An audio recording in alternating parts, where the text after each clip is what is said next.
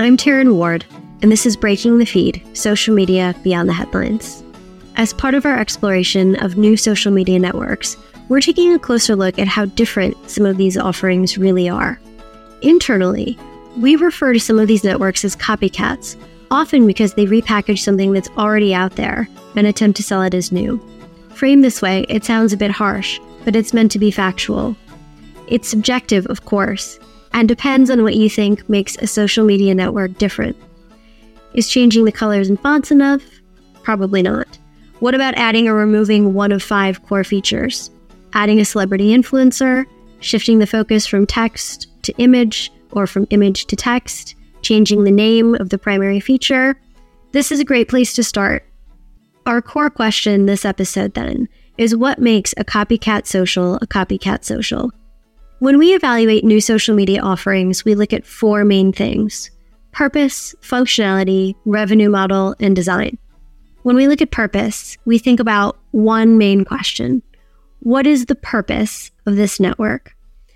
The revenue model often helps us answer that question, but we'll come back to that later. It's important to understand what the company itself says about why it exists and what problem it's designed to solve.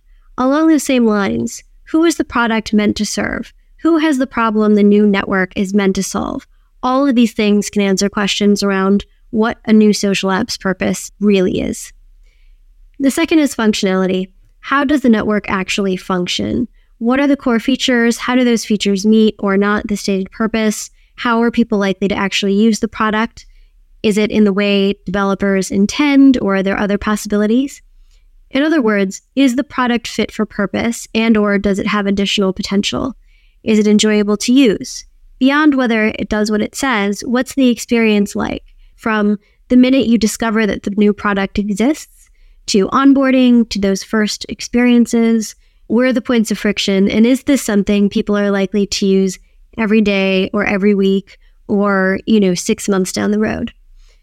Revenue model also really important. Most social media networks are designed to deliver and sell advertisements. So, whatever other purposes the developers may claim, those will always be secondary at best. So while this is part of our purpose analysis in a way, it's also a standalone because it's so important to understanding the offering. The revenue model tells us a lot about purpose and a lot about priorities, and this is often where we find a disconnect. For example, in some cases, there's no clear revenue model initially. The network is designed to live on investment rounds until they hit the numbers they need to bring in ads or similar. This means that the founders will need to hit some very specific growth numbers one way or another to continue to survive. Similarly, in some cases, it becomes clear fairly quickly that the goal is acquisition, which means the network may target growth in one specific demographic or direction. Design. How are these first three factors demonstrated by the design of the product? Often there's a disconnect here too, so that companies who claim to be carbon neutral or positive make design choices that will use more energy unnecessarily, or companies who claim to be inclusive fail to meet even basic accessibility tests. In other cases, the design is done very well and both reflects the stated purpose and is pleasant to use. I actually can't think of an example right now, but I'm I'm sure they're out there. And it's really nice when all of these things sort of come together. Often we see some really clear trends and cycles on this side of things. There'll be some movement between very simple design and an experience that feels clean and open, light and airy, and then maybe a retro twist sometimes something in neon.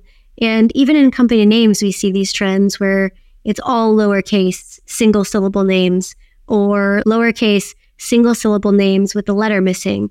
And then just as it brushes with absurdity, it swings back in the other direction. So we've talked about those four considerations, but what actually makes an app a copycat? It can't be the revenue model alone because virtually all social media networks sell ads or are designed to sell ads one day or to support the selling of ads in some other way. It can't be the purpose alone either because most social media networks claim to want to connect. So, really, we're looking primarily at functionality and design as our starting place. Here, too, it still surprises me how much overlap there really is. When we started building Bright, we realized quickly how many choices designers and developers have. It felt endless when we first started. It was overwhelming. because we didn't want to just do what everyone else was doing because they were already doing it or because they had done it already. We wanted to really think about what purpose each choice served and whether those choices served the people actually using the network. But that all takes time and effort. And it's a lot easier to take something that people already use and you know they already like and assume it's good enough. Maybe change one color or add one new feature and call it a day.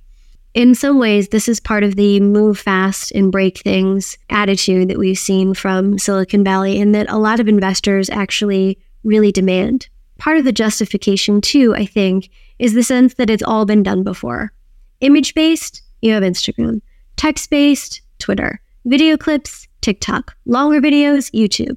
So if you're building in one of these directions, it's tempting to start with what they already have, make some adjustments, add or remove a feature, and there you have it, a new product.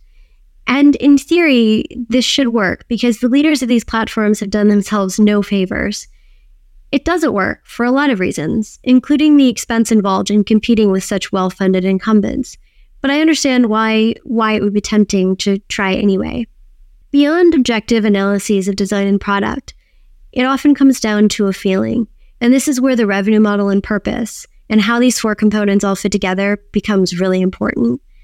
There's no firm or final definition as to what makes a social network a copycat. And I'm not talking here about the legal side, because that's an entirely different episode. And if you can imagine, one that's even drier.